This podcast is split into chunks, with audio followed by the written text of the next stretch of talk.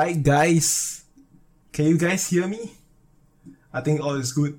What's going on, everyone? Welcome back to another episode or the first live stream of the That's Game podcast here on Twitch. I usually start the introduction with you guys tuning in to my Twitch, shouting it out, saying, do follow my Twitch stream and all that, but it looks like this is unnecessary for today.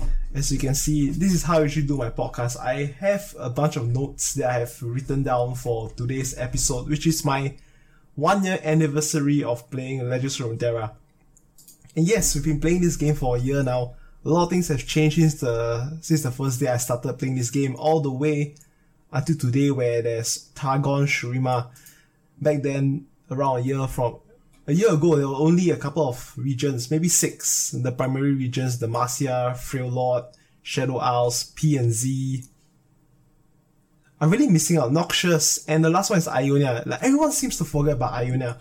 So yes, let me formally introduce all of you to the very first live stream edition of the Dad's Game podcast. I hope that the quality is good and all of you guys can hear me. And now with the introduction of the way, let's talk about Legends of Runeterra from the start, ever since I first started playing the game, how I discovered it and everything. So let's pull up the first graphic of the day, which is, yes, pretty sure you guys can see it now, my one year anniversary of Legends of Runeterra, along with the brand new patch, patch 2.5.0, which is the brand new patch which was released about, I think on Thursday or was it Wednesday? Yes, I believe it was Wednesday that it was released, which is Thursday for us in Singapore, the Southeast Asia region. So, like I mentioned, before I talk about my one year anniversary and what I think about the patch, let me just briefly go through a couple of things that I've actually went through today, which is I casted today's Dragon Summit alongside Moonboy and Hosono. The tournament featured some of the best Southeast Asia players from our region. Uh, let me, I, I, if I'm not mistaken, let me just pull out a list of the players who were, who played in the tournament. Give me one second. Let me pull it up. Let me just whip it out on my Brave browser. One sec, one sec. I believe the players who participated in the Dragon Summit are in no particular order. Azubu, which represent which is representing the Singapore which is representing Singapore, sorry. Have a Taite, if I'm not mistaken, Weather 5, 4 second, Death, Do Not Ask, NTNN, and Odyssey. Among these players, I have personally played against them multiple times on the ladder, and I believe that NTNN won the overall tournament with the lineup of double aggro. Yes, he played double aggro in today's tournament, and then he actually went through all the way. I believe there were a couple of crisp plays that he has made, very perfect plays. And I would say a lot of people always talk about aggro and throwing shade on aggro saying that it's a very bad deck, you know, no skill involved, smoke, smoke, smoke. But when we think about it, aggro actually requires some complex thinking if you were to run it. Because apart from the smoking and all that, there's, a, there's definitely some time when you need to leave out spell mana. In certain matchups, it's not always you're gonna smoke and win the game instantly. And so, congratulations once again, once again to NTNN for winning the entire tournament.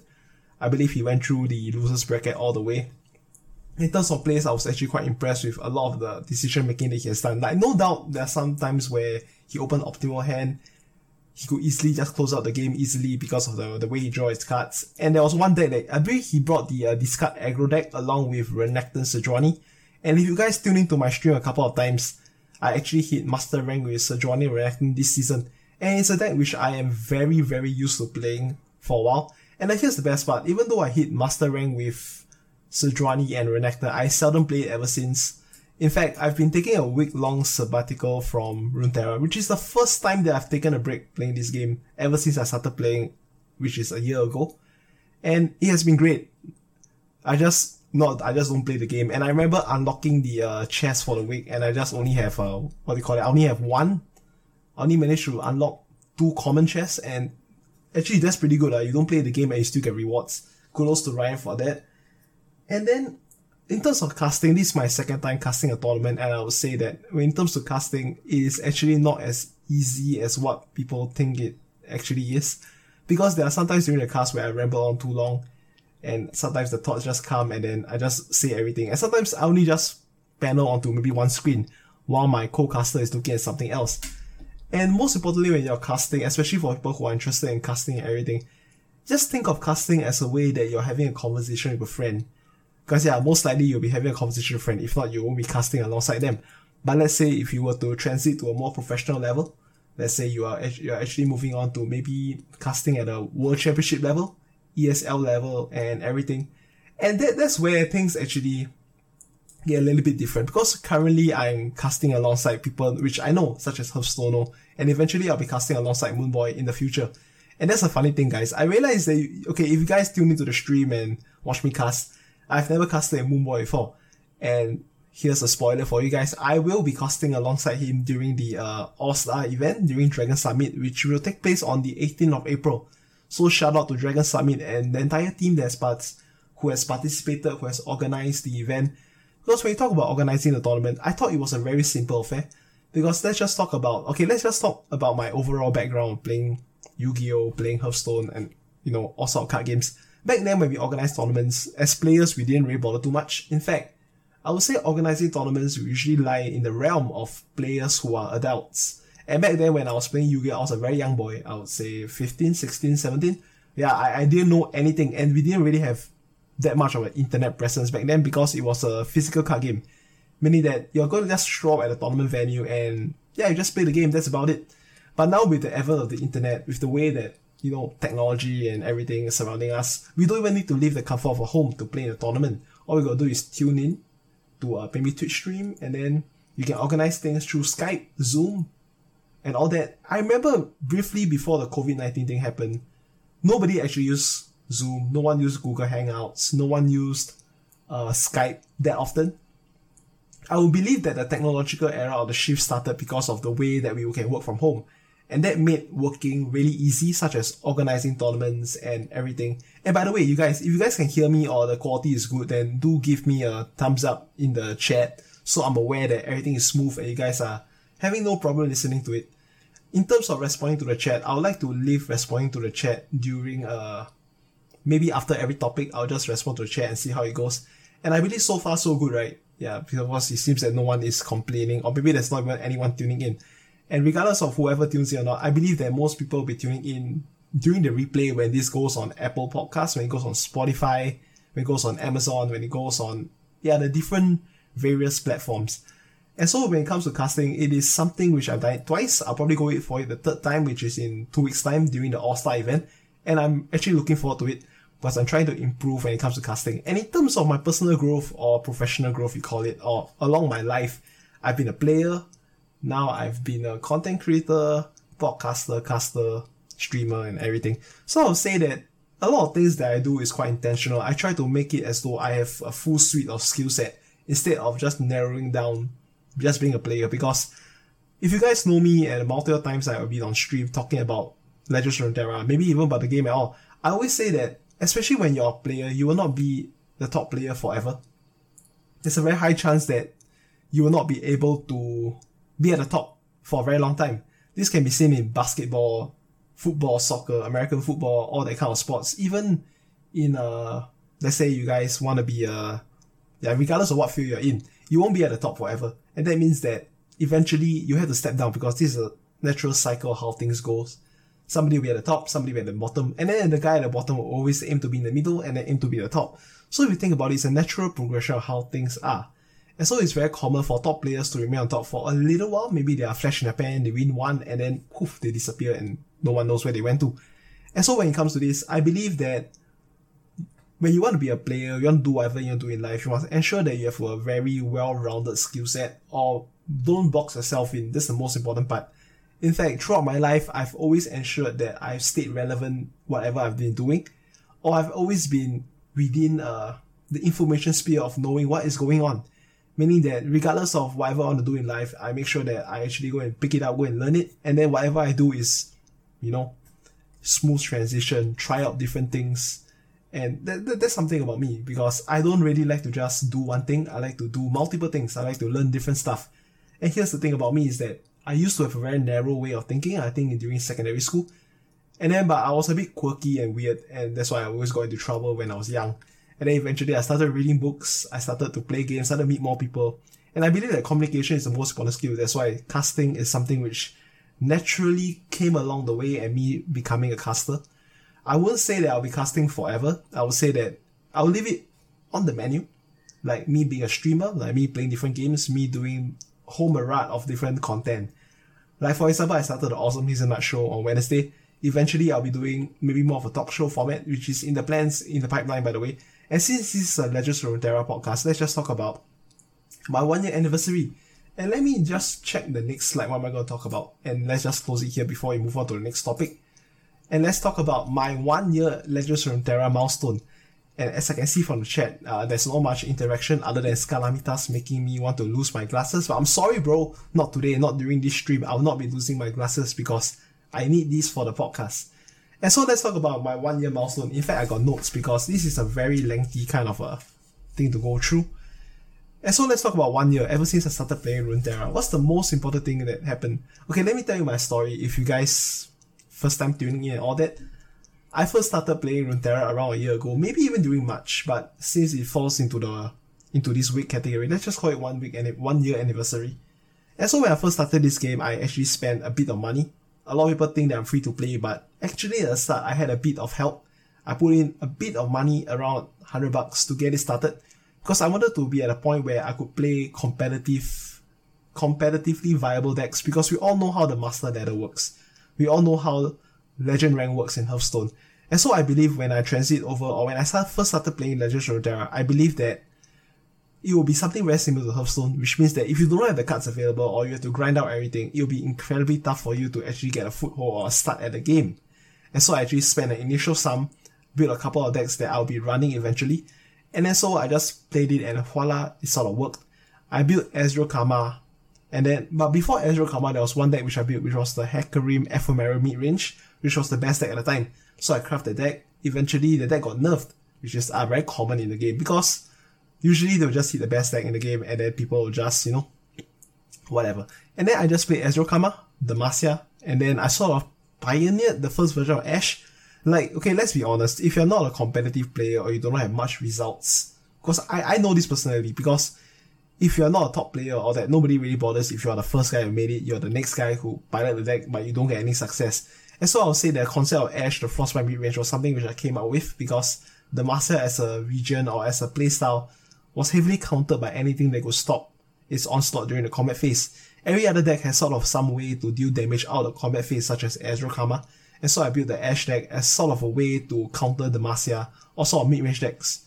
And last night Elusive was still a thing, together with the uh, very old school uh, Zed Kinkou Wayfinder, was it Kinkou something? You drop the you drop it Allegiance, you, you summon two copies of uh Navori Blade Scout. Yes, that's a very old school way of playing elusives. And we look at the way the one year has passed, Legends Runeterra, I can just safely say that during this one year, the entire concept of elusives has changed. We got to the point where we have to drop, we have to play elusive mid-range, and all of a sudden, TFs became the entire phase of elusives. And before I talk about TFs, let's talk about the next evolution along, along the game throughout the entire year. I'm speaking like a historian, right? And so the next thing that came about was Corina Control.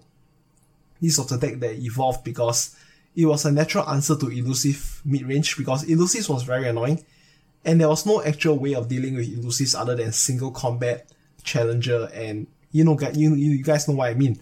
And back in the day, we didn't have sharp sight and we didn't have a lot of actual way of dealing with elusives when they're on the board. And so the natural way that came about was Shadow Isles and PNZ, and the Corina concept just sort of was molded and fit together. If I'm not mistaken, Swim was the guy who invented this deck, and then players just adapted and make this deck sort of better ever since.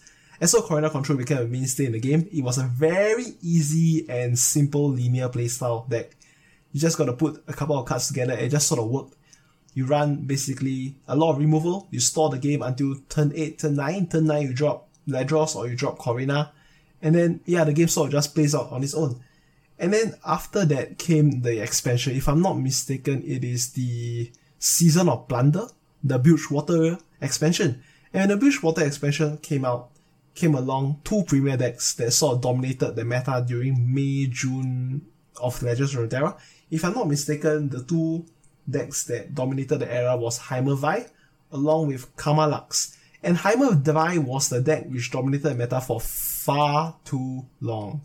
I think Heimer Vi was relevant for at least three months in the game, if I'm not mistaken, which made which made it incredibly long as a deck which could be at the top. Because when we look at Ezreal Karma, it was only at the top for maybe two months, one and a half months before the brand new expansion came out.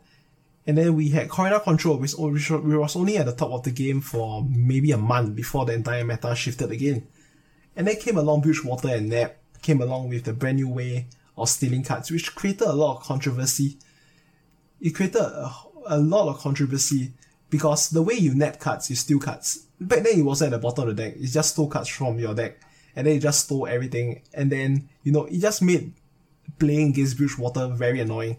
There was, what's it called? Turbo Sejuani. There was a deck known as Turbo Sejuani, which is the, uh, Sejuani along with Gangplank. It was the premier mid-range deck. It was quite annoying at that point because when you're playing sort of some decks such as uh yes I can see you Skalamitas, the Miss Fortune Surgery, but I know I was I'm talking about the uh, Season of Plunder guys.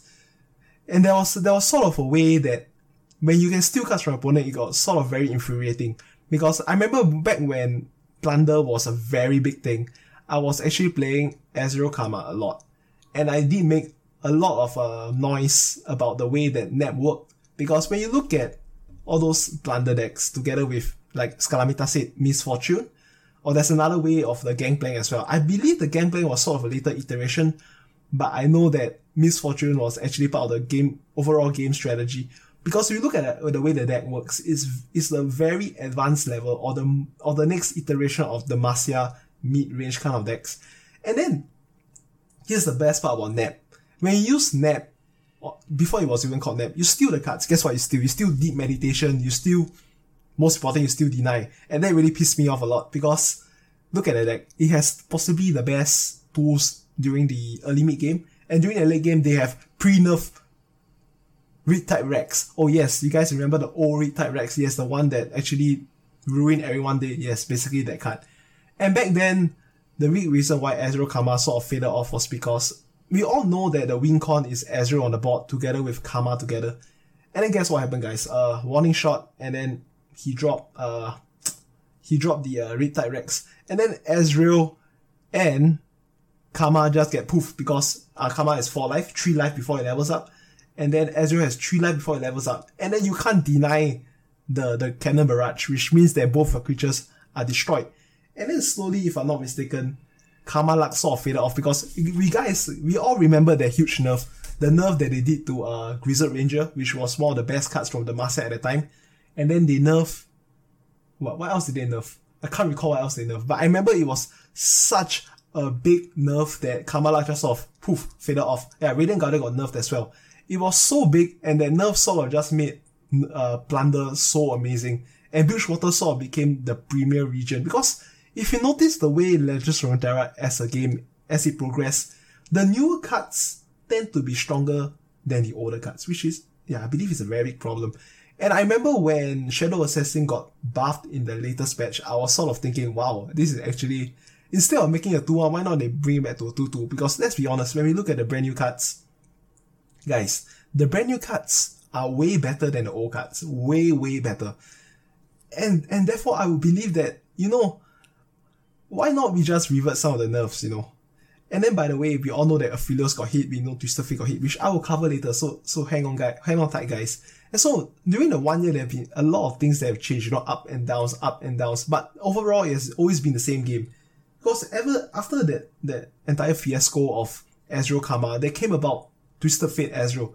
Twisted Fate Ezreal was, in fact, one of the best decks in the game because it could really, okay, before Twisted Fate Ezreal was, as a deck, sort of came out. Let's just say that uh you guys you guys remember this concept of the mid-range meta of the Ashe decks, the the Frostbite, and then Sejuani sort of came in and made Ashe Sejuani sort of very, really, really, very good at the game. Make the mid-range playstyle sort of, if you're not running Ashe Sejuani, you're probably just gonna get specked around.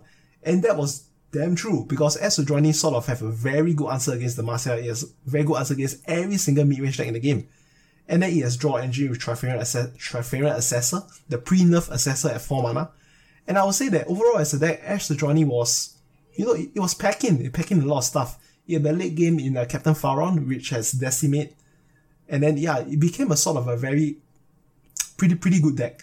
And then oh, and then the thing is that when you think about mid range decks and how it functions, and then people started in innovating, started thinking of different ways to counter you know mid range decks, and then came about Swain Twisted Fate, which was one of the ways where mid range decks kind of suffer a bit because of the uh what's the card called Arachnoid Sentry together with Ravenous Flock. And yes, Ravenous Flock is actually one of the biggest cards during uh the season of Plunder.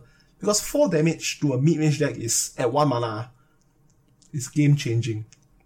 I can't I can't really stress how game changing Twisted Fate Swain as a deck really was. And then came about a brand new iteration, which I just mentioned, Twisted Fate Ezreal. Twisted Fate Ezreal is by far, I would say, the biggest game changer in the game. And that really made Ezreal became become a much more different way of approaching Ezreal. That was the very first iteration where playing Ezreal not in a control or like a win con, win con sort of worked. Because people tried running Draven Ezreal in the past. Before Draven Ezreal had Tri-Beam and all that, it was sort of a weaker Ezreal Karma. It didn't have the, the pack, it wasn't packing a punch. It wasn't, before Ballistic Bolt all that, it wasn't really packing a punch. But then Twisted Fate Ezreal sort of made the deck become more well-rounded. And we all remember the good old days of Twisted Fate Ezreal sort of just steamrolling Ezreal Karma and every single deck until you fight a certain deck called Deep. And yes, before today, there was no one playing Deep at all because Deep sort of took a hiatus for a very long time. Drag now is back to 2-1, but back in the day, Drag was already a 2-1, and Drag was actually a pretty good card. And we all cannot deny that when Deep managed to open the perfect curve, they sort of just win the game easily from there. And that was the thing, Twisted Fate Ezreal, no matter how well you curve Twisted Fate Ezreal, there was no way you're gonna beat into Nautilus with armor because Riptide Rex can't really do much against Nautilus at all. And the timing between both two cards are very similar, one at 7 mana, the other at 8. So you, you guys sort of get what I mean.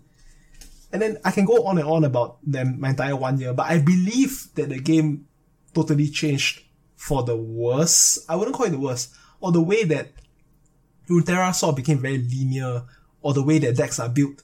This was the day. I still remember this day. You guys remember that day? It wasn't when ASO was released. It wasn't when Zoe was released. It was the day when KDA was released. Because KDA, right, was, okay, KDA, as an entire event, right, came out of nowhere. The event came, the came a what, expansion pass, la la la, we all know this. And then they came about a ridiculous card called Feel the Rush. Guys, you know how busted Feel the Rush was before whatever we have right now? Feel the Rush was insane. It changed the way that a pre-existing way that you could make uh control decks work. Guys, when you release Feel the Rush, right, instead of relying on RNG to flip cards from the top of your deck, you know, dropping cards from War Mother Control or whatever, War Mother's Call, I'll call it War Mother's Control. Yes, you flip out, you flip out, uh, minions every turn. Like, no doubt, that, that's fine, right? But Feel the Rush, oh yes, Trundle, Tryndamere, boom boom, and then you're sort of thinking, oh my gosh, is there even such a card that exists in the first place? And yes, that card already existed. Even though now I, I do know that no one really runs Feel the Rush as much. And that's why I would say that, okay, this Feel of Rush really changed the way the game was played. In fact, Feel of Rush was very pivotal in the first seasonal championships. And that's why I always believe that if they were to release cards all of a sudden before a huge major tournament, it's very detriment to players who have been practicing the same decks or for a long time. But I do know adaptation is very important when you're a pro player. But then when you think about it, it's, it's freaking ridiculous. And let's not mention the biggest card that came together at KDA was Go Hard. Yes, Go Hard. Remember the one mana pack of bags? That's, that was basically peak Runeterra or, or peak mental boom for most players. Personally, I never had a problem with Go Hard as a card. But then, because I was running Targon already, but a lot of players, when they face against decks such as Go Hard, you know, the aggro Go Hard, the one with, uh, you know, there were two versions, the Gangplank Twisted Fate, and then there was another one with Elise Twisted Fate. During the first seasonal tournament, there were a lot of players who were running the both both versions. They were either running the Gangplank one or they were running the Elise one. And here's the best part about it. It is the uh the Elise version seemed to be the more consistent version because a lot of players don't understand Elise as much as they do because Elise is a fearsome creature which generates a charm blocker and most likely, if you're facing against your opponent, he doesn't have a way of dealing with the 1-1 off, uh, a one way of blocking. Because if you block the 1-1, it is not that amazing at all. Because, you know, the 1-1 is free. 2-3 they can't block, because most likely the creature itself has 2 attack. And so when you think about it, at least it's the perfect card for Go Hard because all you want to do is stack creatures on the board. They can't do the 1-1, you get another 1-1. And then you play cheap creatures, you, you go hard, you drop Dragway that hand, then you go hard. Yeah, you get what I mean. And the deck sort of was magical. Actually, during the seasonal tournament, the deck wasn't as magical as what people think because there were basically other decks that existed. And I would say that even though KDA was very detrimental to the game, I sort of say it kind of sucks. I don't really like the entire concept of KDA as an entire expansion all that. Eventually, there came a point where Go Hard became, yeah, the deck that everyone was playing because we all know that Zoe was released shortly after that, and then came along. Yeah, Zoe came along, and Zoe wasn't as impactful initially. I thought it was just a meh card, and then somehow there was a player who sort of found a way to put together Zoe together with Lee Sin, and then yes, it sort of worked and became super powerful. Okay, I would say the number one deck in the game. And that was the time where people sort of know me as the Garen ASO player because I was tuning into BBG and I saw a deck which I really liked which was a mid-range kind of playstyle to get an ASO as the endgame. Because before that, I was actually experimenting a lot with ASO, the the one with uh, Trundle to get an ASO, and then slowly I, I ever since that deck didn't work, they nerfed ASO, I just felt that ASO was off the table, and then I just didn't play as much ASO. And then when came along, the Zoe ASO, the Garen ASO, Fiora ASO, la la la, you get it. And then I just saw her, yes, I actually had to revitalize and play ASO again. And that was when I actually started having interest in the game, which was around the same time where I started streaming Runeterra on a very regular basis, which was in December all the way to January or even February of this year, which was a very amazing time where I got to know a lot of players from this region and all that. And then came along Shurima, but the one card that really changed everything was KDA along with Aphelios. And if you notice, right, the cards that they release before seasonal tournaments are often the ones that really change the way the game was played. And that was the big problem that I always have, which is they shouldn't be releasing new cards, right? right, just right before a brand new expansion or a brand new uh seasonal tournament. And that's why I would say that I do know that they have certain timings where they release cards. Like I do really understand that in terms of product perspective, you have to brand you have to release a brand new shiny object every single time. If not, nobody will be attracted to play the game. Because if you notice, okay, this sounds very uh, it's a more psychological kind of thing, but the attention span of most millennials or Gen Zs are not that high. And so if you're not able to hook them into the game, meaning that you do not have brand new content all the time, they wouldn't be so into playing the game on a more, they wouldn't be investing a lot of time into the game. And that's why I would say that even though I don't really agree with the cards being released, sometimes there's no really, there's, there's no choice because they need to release brand new stuff. If not, no one's going to play the game. And then Shurima got released, and so far Shurima has been kind of underwhelming, but I believe that it's only one third of the region. There's still more cards to be released. And so that's basically thus far for my one year anniversary of Runeterra. A lot of things that have changed. And let's take a look at the chat. Yeah, it seems that a lot of people are talking, and I've been ignoring a couple of you guys because yeah, I'm recording the podcast, and let's just look at the chat a bit. Yeah, someone actually corrected me. It was not uh Gangplank Sejuani, it is Miss Fortune Sejuani, so let me correct myself and then sort of there's Azubu in the chat, which got second place. And then they nerfed Bannerman, and yeah, Kinkou and, Kinkou and Lucy sort of was part of the game, like I mentioned during the earlier part of the podcast.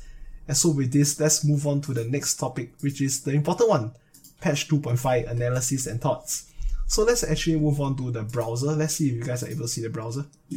Wait, hopefully you guys can see it. Yeah, I think you guys can see it, right? Yeah, it's fine, but it's a little bit small. So let me just zoom in a little bit to the words. Wait, let me double check again. I think so far so good, right? Yes.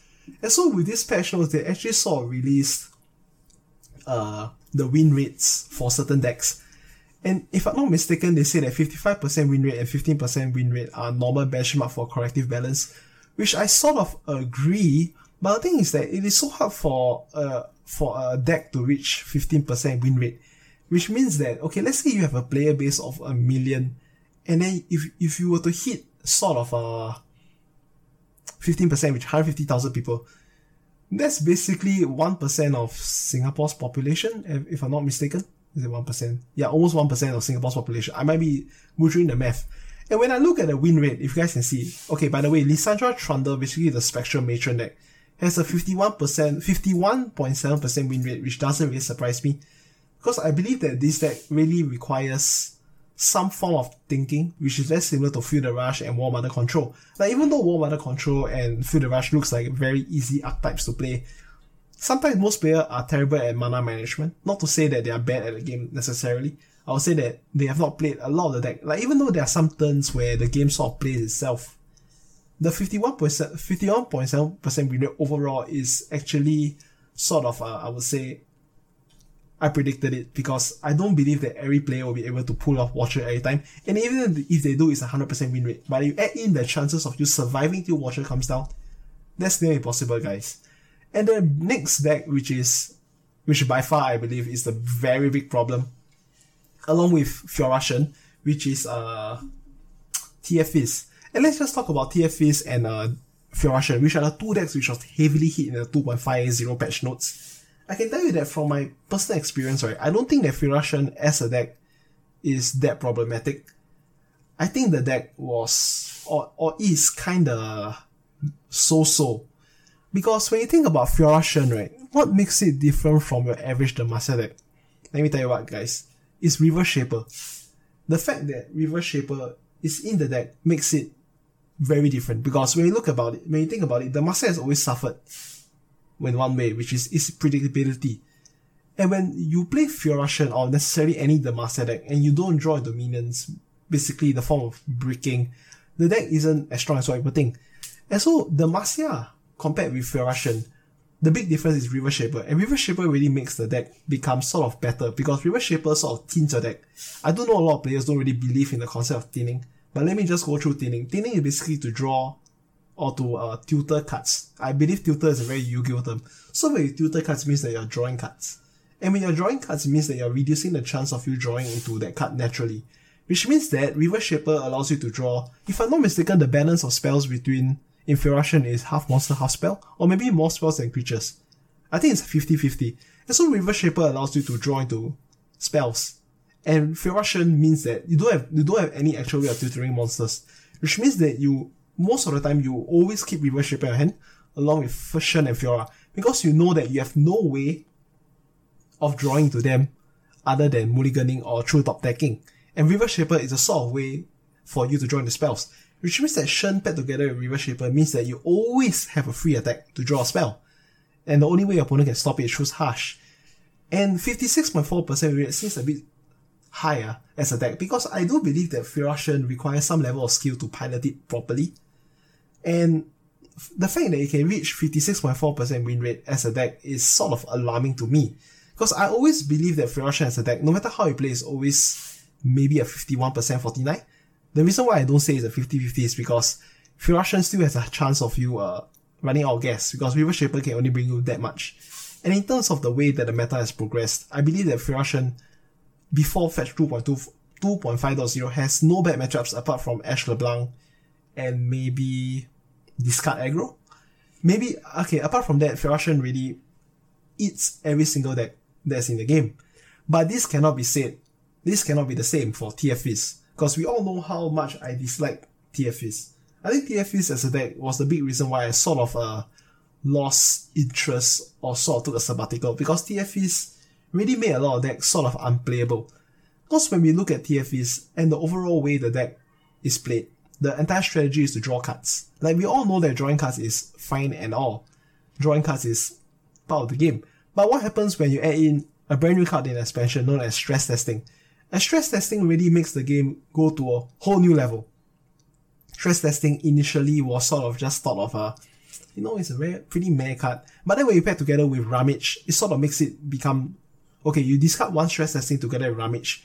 You're basically drawing three cards. If you discard it with double stress testing, you're getting four cards. And for Twisted Fate, in that sense, you are actually fulfilling half of Twisted Fate's level up condition. But on the turn prior to that, you're already having a blue card, which is one draw, and then you use pick a card to get three draws, and then at the start you get one more draw. Which means that in the span of two turns, you Twisted Fate instantly level up.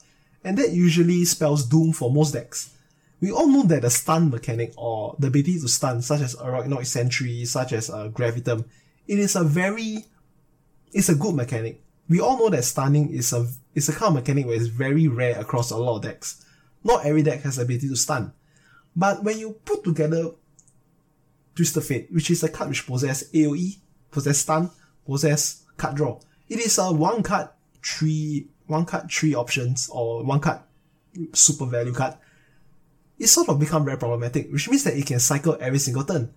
And when you look at the game, if you're not playing uh Fiora Shen, if you're not playing uh those tier 1 decks such as Freljord Shadow Isles, which is Lissandra Trundle, it becomes sort of very annoying. Because let me let me just explain. A lot of decks require the combat phase to actually do some form of uh to actually inch closer to a win. And so if you were to add in Twisted Fate as a card, and its ability to level up so quickly only in the case of Twisted Fate Fizz, and let's not forget about Bubblefish and all that because people sort of forget about Bubblefish until it comes down. And the fact that in this deck it is so easy for you to make Bubblefish 0 mana and then iterative improvement everything. The big problem about Twisted Fate and the big reason why I believe that 2.5.0 did a very good rebalancing of that card is because a lot of decks require a combat phase.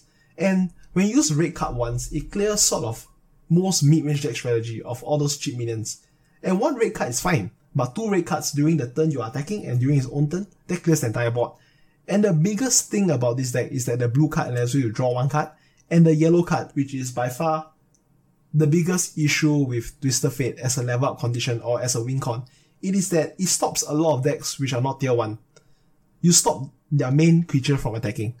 And you can do it consistently because of the way the deck functions, all the zeros mana spell, zeros, zero cost cards and all that. And that's why I would say 56.4% win rate. This is more believable than Fiora Shen 56.4% win rate. Because Fiora Shen actually requires a bit of thinking to win. As in for Fizz Twisted Fate, I'm not trying to bash players who run this deck, but honestly, it is not that hard of a deck to play because some of the plays are very binary and all that. And when I look at the other decks, the 53% win rate and all these, you know, aggro having a high win rate, and then Renekton Sejuani, which is very close to 55, which is very close to uh, the 55% win rate threshold. The problem is that it's not played as much. And this is a big reason why when I look at this deck, which is the the deck that I've been running a lot, Renekton Sejuani, along with another deck I've been running a lot as well, which is Ashe plus LeBlanc, sitting at 53% win rate. I would say that these decks, they have, they warrant a high win rate because these players actually understand how the game works or how the deck works. And this win rate is sort of, uh, I would say, paying homage to players who master these decks. That's why they're able to attain this high win rate. And you look at the percentage of play rate, 4.1% and 3.2%. So when you think about it, players who are running this deck all the time, they're always winning because they know how the deck runs. Whereas you compare it to the 10% ratio deck, such as Fiora Shen along with Twisted Fate Fizz, the players don't necessarily have to understand the deck. The high play rate really shows that you don't really need to master a deck to play this deck well. And you know what? I I'm, I like to be proven wrong, but Fiora Shen with 56 66.4% win rate and near a 10% win 10% play rate is uh, a bit alarming. It wasn't something which I took notice of until right now when I see the play rate and win rate. But then that really explains a lot of the nerves that happened that took place during 2.5.0. And so let's just scroll a bit and let's talk about the cut updates. I did uh, on my notes, I did talk about I did segment it accordingly, but let's talk about Twisted Fate first. Actually, the Twisted Fate nerf really ties in together with Pick a Card and Bubblefish, We sort of make TF is as a deck dead. I would say it's still playable, but I've not faced a single one yet. But that's very true because when you look at Legends of Runeterra, most players do not come up with their own decks. Even if they do, right, it's sort of an iteration of it, of or an improvement from a previous existing, you know, sort of a idea that existed before that. And then when I look at the nerf, which is I've seen you draw nine cards, I do believe that that one additional card really changes it all. But still, as a whole, Twisted Fate as a card is still good when you level it up, you are still going to 100% win the game. Or not 100%, maybe 70-30. You're still likely to win the game with Twisted Fate. And uh, plus one draw, I'll say is more of rebalancing. Maybe 8 cards. Okay, the thing is that before I go through, we all know what happened during the patch. I can say that Twisted Fate can actually remain 8 cards instead of 9 cards. Because they are also going to nerf other cards in the patch. And so let's just say, now that they nerf Twisted Fate along with Pick a Card, and Bubblefish, the entire concept of TFs is sort of weakened but still playable. I still believe that Twisted Fate can still be paired together in other decks, but in terms of reliably leveling up and sort of becoming a threat to most decks, I would say that it's a nerf in a good direction because when the game sort of progresses, I believe that Twisted Fate really limits a lot of the uh, potential ideas that can come out of the game. And the next card is Fiora. Okay, Fiora has been a long time coming, guys. You know, if a lot of players may not even have been playing this game around last year this time, but Fiora has always been a mainstay in the game. Fiora has always been a card where a lot of players sort of played around it. They build decks that revolve around it because it is the only card apart from the Watcher, apart from what other decks that have alternate win cons. Okay, Fiora is basically the alternate win con card, which I believe is a good introduction to a game because you don't need to hit 20 to 0. But you look at Fiora and the way that the game has progressed over the entire year, people have created different ways of playing it. The first way that came to mind was the uh, standalone Z together with Fiora, and then came along uh, the Freljord Fiora, and then came along Targon Fiora, which is the uh, Sparklefly and all that. And then came along one version of that which was created by a player on Southeast Asia region. He created the Temple Fiora, if I'm not mistaken. And I say that this nerf from it dropping from a 3-3 to a 3-2 has been a long time coming. I don't think necessarily Fiora as a card is busted or too powerful. I would say that the drop of stats from 3 3 to 3 2 makes this sort of a card that relies on other factors to make it work instead of it becoming a one card threat. Because let's not forget that it gets a one life bonus when it levels up. And that means that Fiora as a card is heavily reliant on support cards before it actually becomes useful. But let's be honest, a lot of players don't really treat Fiora as a win con, some of them just use it as a means to an end. Which means that you drop it on turn 3, if your opponent clears it, then whatever. If they survive, then it sort of create like a mental block in your opponent's mind, thinking that you can easily win the game through one card known as Fiora. And this nerf, the drop of stats, I would say is justified because at the at the start of the game, if this game were to progress another year, players will always find a way to make Fiora work. And this drop in stats of making it to 3-2, it can be easily forgettable because we all know that the next few cards that are going to be released are going to be stronger than the last few ones. And so, you know what guys, even though Fiora got nerfed, it's a Trojan horse. Fiora will still be relevant in the game, but not right now because, you know, people will not be experimenting that much. But do take note of Fiora because it's still in the game, guys. And the next card, Jarvan Fall. Okay, this one, right, is a bit odd. I don't think the increase in stats really matters that much. But the thing is that maybe the increase of plus one plus one is big enough. Because when we think about it, Jarvan as a champion, no doubt it has a good effect, but the hefty cost of summoning from your hand during open attack might be okay, might be fine. But there's actually uh, an idea which I came up with, or more like I would say, there was another player who came up with this concept of uh, Taric together with Fiora. He used to be in my chat very often, but because I've not been streaming that regularly, he has not been appearing that much. He sort of created a way to make Taric with Golden Aegis work, because the entire concept of Taric working was to cast Golden Aegis onto Taric, you gain the attack token, and then when you attack, you support a minion, you actually get another attack token, which means that you get double attack token with one golden aegis because of the way you buff it together with the support mechanic. And then I sort of just created this deck because I see Jarvan being buffed. And you know what? Why not we just put together Targon and Demacia? Because we all know that Targon and Demacia always works. Because you have uh, a lot of supportive spells, a lot of buffs, a lot of heals. And it's sort of the perfect region to pair together with. And overall, I'll say that the deck is undefeated so far. I know some players think that I'm memeing very hard. I did talk to them on the Runeterra client. They think I'm joking, but guys, it really works. And we all know the current flavor of the month, which was portrayed during the Dragon Summit. Yes, Dragon Summit, you can see the tab over here. It was the J4 Shen. And I'll say that the deck really functions very similarly to Fiora Shen as a deck. But, okay, in terms of Jarvan as a card, I will say that the moment it levels up, right, even though a lot of people have not seen Jarvan level up, but from my experience, I can tell you, the moment Jarvan levels up during level 2 and you get free Cataclysm every turn, I can say that, uh, good luck. That's actually game over.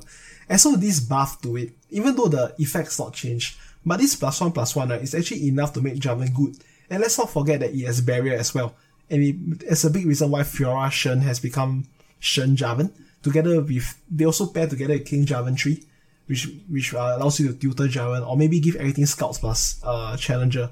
And that's why I would say that the Shen Jarvan was something which people have materialized at the start, but then it sort of never came into fruition because Fiora was already doing so well without Jarvan. But even though they, they copied a couple of cards like Golden Aegis, they put Jarvan's card inside the Fiora making, making it better. But I'll say that this version of Shen Jarvan is here to stay it is going to be the premier Demacia plus Ionia deck moving forward until the seasonals. So do expect Jarvan to be heavily featured in Shen Jarvan moving forward into the game. And in terms of Shyvana and Lulu, I do not want to go so in depth into it. I'll just give you a brief idea what I think about Shyvana and Lulu. I'll just say that it is decent, but it is not that uh, game changing. Because Shyvana is a worse Renekton, and Lulu is just pretty bad. Okay, like no doubt Lulu. Okay, guys, I don't understand. How is Lulu at this body a 3 3 and Fiora is a 3 2? Okay, it doesn't make sense to me. Okay, okay, I, I know I get a bit off topic, but it doesn't really make sense to me. Like the buff and all that, you know, creating Help Pix. Okay, I totally forgot what Help Pix actually does. Supported ally grows up to 5 5 this round. I still think that Shyvana and Lulu are not that great at all. I might be wrong, you know. Someone might actually find a way to make it work. And you know, like awesome is like you're, you're a piece of you're a piece of because you can't find a way to make it work and you say it sucks. But I can just tell you that Shyvana and Lulu is forget about it guys. Okay, maybe I will experiment it when I get back to play Runeterra again on stream because I got other ideas for next week for my live streams. And let's talk about pick a card. I believe that the drop in cost together with drawing two, okay, it, it feels like a. I still think it works, but the thing is that this nerf is actually or this rebalancing. I don't think it's a nerf because if it's a nerf, right, it's gonna be cost three draw two. Right now, it's a cost two draw two. Uh, I don't think that Twisted Fate will ever be going to be a turbo level up again until the next expansion, but the threat of stress that seems to exist in the game is sort of uh, prevalent or still existing in the game. Like we all know that uh, pick a card in uh, in TFS usually decides the game, but now pick a card the way it's nerfed makes another Twisted Fate deck sort of weak, which is a Aphelios Twisted Fate. And I can safely say that a Aphelios Twisted Fate as a deck is gone as well, because we all know the Moon Weapons got hit, which is at the yeah, the lower part of this uh this uh patch notes. But pick a card. Nerf. It is a two-pronged way of actually targeting a card. Because when they nerf pick a card together with Bubblefish, it really affects a Aphelios Twisted Fate as a deck. Because when you look at a Aphelios Twisted Fate, what is its primary win condition? You know, it's just sort of cycling moon weapons, making your thing get big as big as possible. Veiled Temple making the deck become, you know, super huge, super powerful all of a sudden. Because you you get two mana back, you refill. And Bubblefish is zero cost. Pick a card sort of allows you to draw free cards that you can play because everything in your deck costs so little. There's a lot of discounts in the deck, such as Aphelios, one mana, weapons, and all that. And I'll say that this pick a card is not necessarily to make Twisted, Twisted Fate weak. It is to ensure that the future decks don't revolve around just pick a card.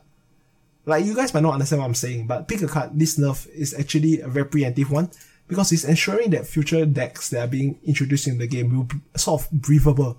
You know, breathable. Because if every deck is gonna revolve around pick a card and Bubblefish, which by the way, they both belong to the same region, every deck is just gonna be a pick a card plus Bubblefish deck. And I really talk about Bubblefish. I believe this nerf is fine dropping to a 2-1 because sometimes 3-1 can be super game ending, especially with iterative improvement. And I'll say that I wouldn't want to go too in depth about Bubblefish, but we all know that this nerf actually is okay. The deck is, the card is still playable. But as of now, no one seems to be playing it at all. And let's look at Dreg Dredgers together with uh Sea Scarab. I think Sea Scarab. I'll cover these two cards together briefly. I believe that Dreg Dredgers shouldn't have been nerfed in the first place, making it a 1-1 because the 2-1 actually enables it to have a much breathable early game. It was something that Deep really lacks. And the introduction of Sea Scarab together with Dreg Dredgers, the buff together with the simultaneous release, sort of make Deep a deck or a contender in Runeterra again. How well Deep will perform is, you know, up for debate. But personally, as a person who has been playing Deep a lot, I think that Deep is very underrated and he has a very a lot of good matchups. Because when you think about it, ASO as a deck or you're running ASO, right, you're running a lot of supportive cards to ensure that you can reach the mid-late game, such as uh, Eclipse Dragon, which makes ASO come down very early. You have Star Shaping, which allows you to stabilize the mid-game, heal up, turn 7, turn 8, drop something. And then you have uh, turn 4 drops, you have Tempo in the past, Grand Plaza as well. It's sort of, a lot of those cards sort of just stabilize the game to ensure that ASO comes down eventually, and then you can close out the game easily. And so, in this way, Dreg Dredgers and Sea Scarab function the same way for Deep and this enables you to actually reach to actually transition smoothly into the mid late game and can easily win the game from there. And that's why I would say that I really welcome this buff to Dreg Dredgers, but how far are we into this game that Deep can actually be a contender again? I try to keep an open mind and say that Deep can still be a contender, but that is something which I believe can happen, but a lot of players are saying Deep just sucks. You know what guys, I actually go and test out Deep again, because I was actually playing around with Sea Scarab, and I think that Sea Scarab as a card is quite underrated, because it's always gonna toss something. And at 2 costs with Nautilus buff, if you get it during the early game or you get it during the late game, it's still gonna be useful. Because with Nautilus on board, it becomes a zero cost, which is something that you guys have to think about. And the Dreadway as a card, it still remains the same, except that you can't use uh the combo together. Because I remember in my previous podcast episode, I did mention that either they nerf Ledros or they make uh okay, there's only one way, nerf Ledros to make it 10 mana instead of 9. I've always had a big issue with Ledros as a card because it's quite unhealthy as a card. But now with Dreadway becoming 8, the timeline deck is sort of just, you know, off the table already. And the stats have dropped to a 4-6 the 4-8 sort of make it unkillable, but 4-6 is, uh, you know what, I think Dreadway is officially dead as a card. And let's move on to Shadow Assassin. Okay, Shadow Assassin is a bit weird as a card because I don't think that making it a 2-1 from a 1-2 changes much. But I, okay, the thing is that 2 damage is going to be compounding. It really reminds me of a much better Bubblefish, now that you think about it, right? Shadow Assassin can come down as early as turn 3, and it's sort of just very similar to the how the way Bubblefish functions. But like no doubt Bubblefish has has a chance of becoming zero cost. But when you look at Ionia as a region, it sort of lacks an identity. Shadow Assassin is the one card which bridges Ionia firmly across whatever it's paired with. I give you a history lesson again.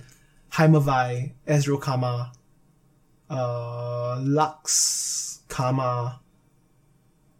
Yeah, I think these three are the premier tier 1 decks, Shadow Assassin as a card was instrumental in all three of those decks because it gives you a 2 damage, most important, 2, two life in the past, it draws 1. And let me tell you how important drawing 1 is. Drawing 1 is the difference between you getting your combo piece early and you even not getting it at all. And the fact that it's elusive means that you can't really clear it unless you commit removal or you have an opposing Shadow Assassin.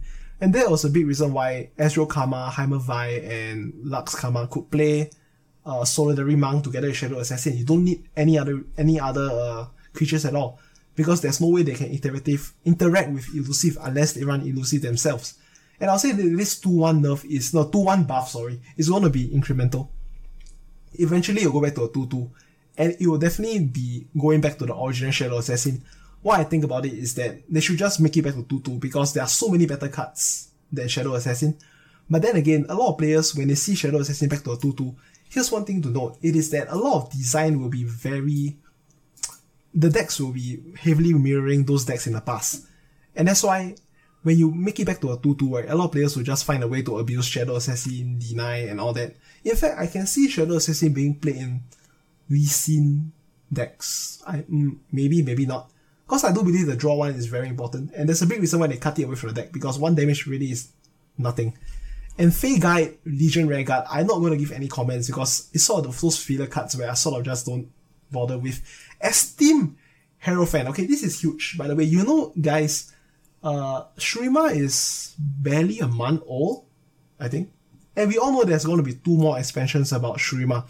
And that's why I say that Esteem Fan is going to be, this is a preemptive buff I don't know how important this additional one round will be. But we know that the next few cards that they release, right, along with uh what do you call it?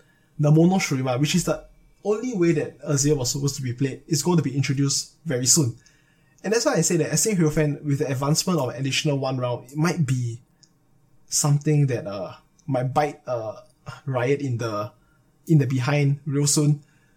And let's just look forward to it because I do know that Shurima was always meant to be played as a mono region. And so let's look at the next few cards that are being released and hopefully Azir can be played with the Emperor's deck. Callous Bone Crusher, uh, I don't really bother too much because I don't think that this card will ever be played again, will ever be playable. And let's look at the biggest one, guys. Okay, oh boy. This is the big one. I have a lot of things to say regarding the moon weapons.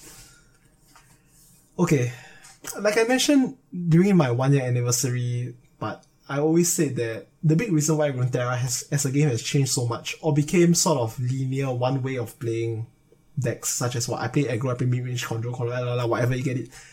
And the big reason why the game sort of became this way, or it became the new normal of Runeterra, was because of voila, moon weapons.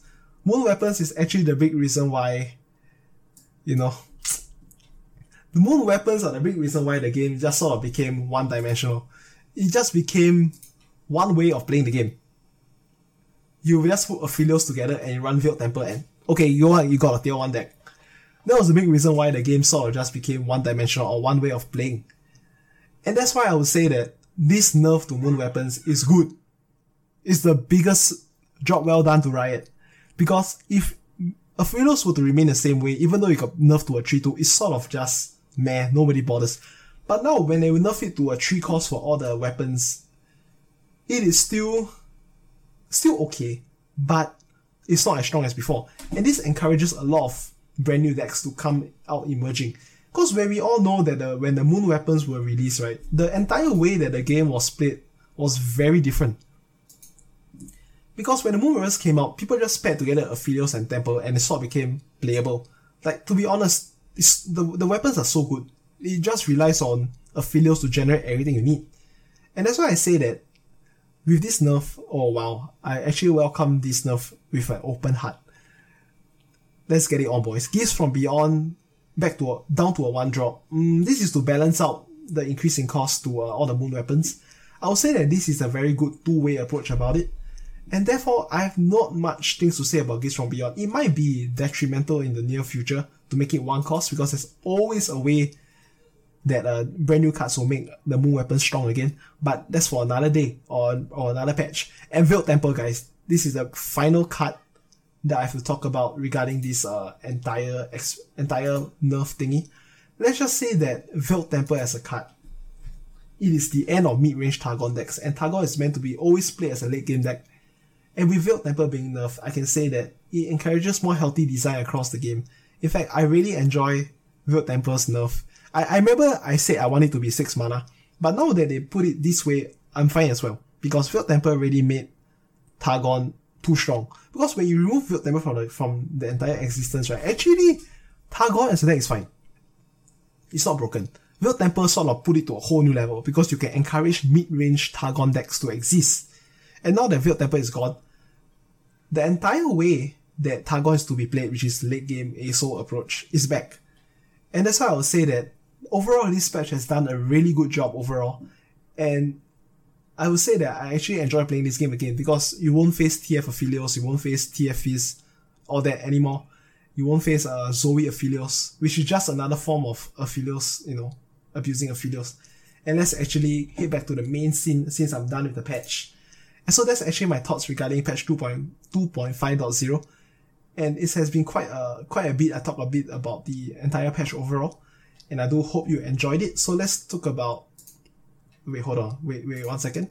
Let's move on to the next one, which is who would you like to see on a Desk Game podcast? I know that there's not a lot of people in the chat right now.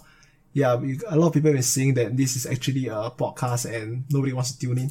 So let's just say that uh, I do have a list of guests that I want on the podcast, but because of the way that my timing is, because I sleep really early and the way I want to upload things before I go and sleep, before uploading on YouTube, Twitter, all that, you know, I do use a scheduler known as Hootsuite to ensure that everybody gets notified when my new episode goes live.